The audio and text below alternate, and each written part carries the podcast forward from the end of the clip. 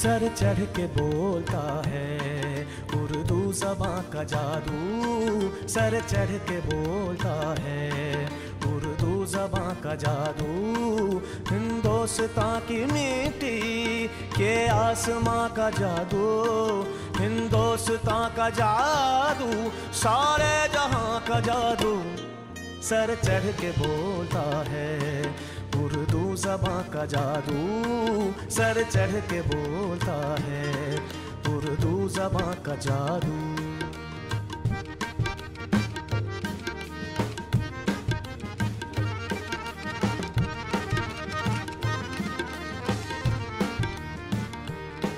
जब जाप जोगियों का, नारा कलंदरों का तहजीब महफिलों की और शोर में कदों का पूछे में दिल बरों के हंगामा आशिकों का।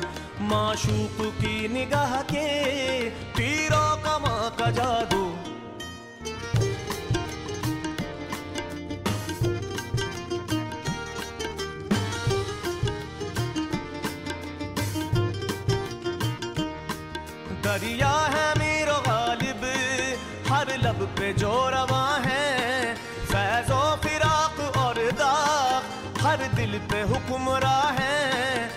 कृष्ण चंद मंटो ज़िंदा कहानियाँ हैं। लफ्जों के आईने में, लफ्जों के आईने में, हुसने बयां का जादू।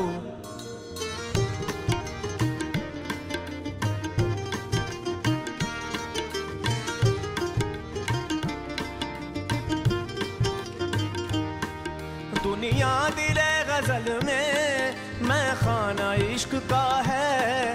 हर रूह वजद में है, हर जिस्म में नशा है। माशूक बंदगी है, माशूक ही खुदा है।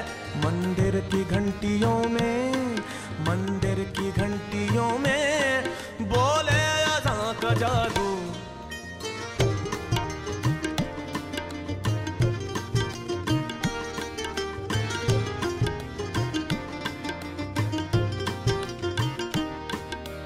टूटे हुए दिलों को जोड़े रफू गरी से खोले तमाम गिरहे जज्बों की सादगी से रह जाए दोस्त बनकर, आए जो अजनबी से। दायम मोहब्बतों के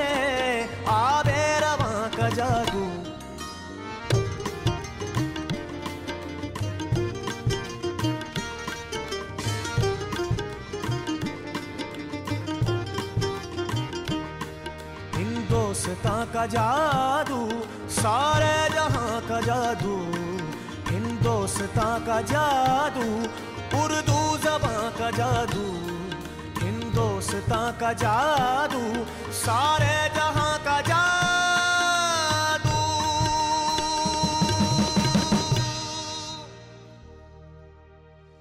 आपने एक बात कही जो मैं उसके बारे में कहना चाहूँगा कि ज़बान में नए नए अल्फाज शामिल हो रहे हैं। ये कोई नई बात नहीं। मेरे ख्याल से जिस दिन ज़बान बनती है उसी दिन से काम शुरू हो जाता है। मोहम्मद हुसैन आज़ाद साहब ने आब हयात में अ, इसका काफ़ी ज़िक्र किया है कि हमारी ज़बान में कहाँ कहाँ के अल्फाज हैं। मैं ये बात यहीं से शुरू करता हूँ और आपको एक छोटा सा एक कुछ जुमले सुनाता हूँ और यहाँ पर ज़ाहिर है कि उर्दू के हिंदी के पंजाबी के मुख्तलिफ़ ज़बानों के लोग भी बैठे हुए हैं। तो अगर कोई लफ्ज़ जो है, मुश्किल लगे ऐसा लगे आपको कि भाई इसके माने नहीं मालूम तो आप हाथ उठाइएगा कि ये लफ्ज़ के माने हमको नहीं मालूम। जो आम हिंदुस्तानी ज़बान है, ये हम बोलते हैं कि अगर मैं कहूँ कि एक मकान के एक कमरे में एक गोरा चिट्टा आदमी और एक नन्हा मुन्ना बच्चा नाश्ता करने के लिए बैठे, बावर्ची नाश्ता लाया, नाश्ते में उड़द की दाल नाश्ता करने से पहले नहा लिए, एक बाल्टी में के पानी से, उसके बाद बावर्ची नाश्ता लाया उड़द की दाल और टोस्ट था। नाश्ता करने के बाद वो उठा चिक हटाई, संदूक खोला, उसमें से एक पिस्तौल निकाला, दीवार पे ठगी, बंदूक ली और चला गया। बच्चा बेबस देखता रहा। कोई मुश्किल तो नहीं है? कोई लफ्ज़? कोई लफ्ज़ मुश्किल तो नहीं पड़ा? जी? अच्छा। अब चलिए चलते हैं। एक मकान में मकान अरबी है। कि कमरे में कमरा इटालियन है। बाल्टी से नहाए बाल्टी पुर्तगीज़ है। नन्हा मुन्ना गोरा चिट्टा मर्द में चिट्टा पंजाबी है। नन्हा मुन्ना बच्चा में नन्हा गुजराती है, बच्चा पर्शियन है। उर्द तमिल है। टोस्ट अंग्रेज़ी है, टोस्ट चिक टर्किश है। संदूक टर्किश है पिस्तौल इंग्लिश है पिस्टल दीवार फारसी है बंदूक टर्किश है बेबस संस्कृत। है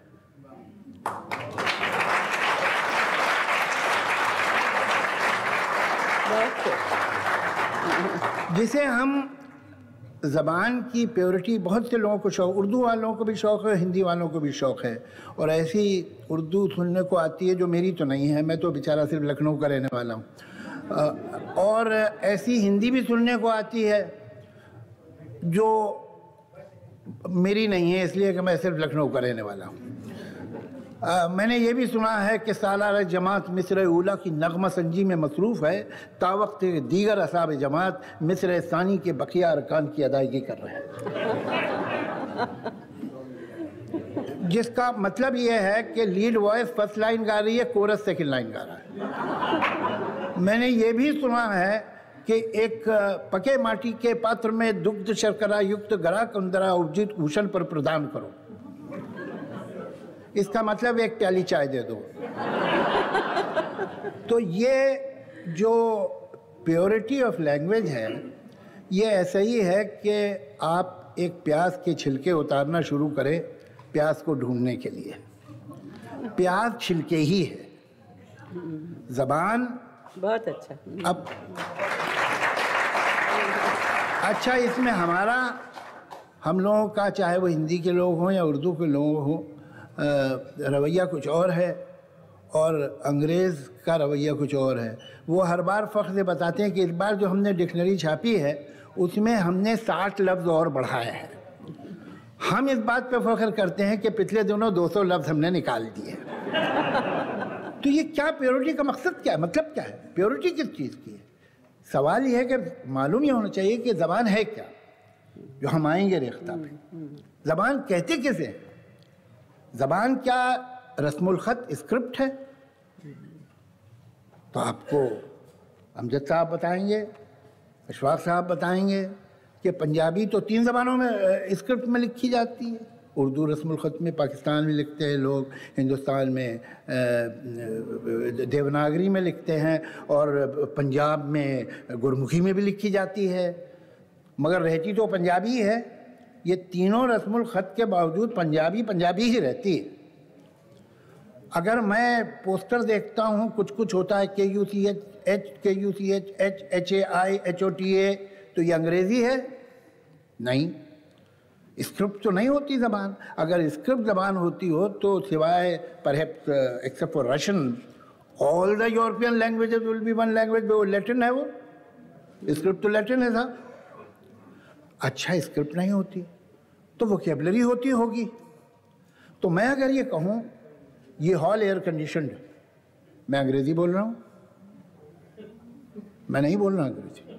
हालाँकि चार लफ्ज़ मैंने बोले हैं, उनमें जो दो अहम लफ्ज़ हैं, जो कि पूरी इंफॉर्मेशन दे रहे हैं, वो अंग्रेज़ी में है।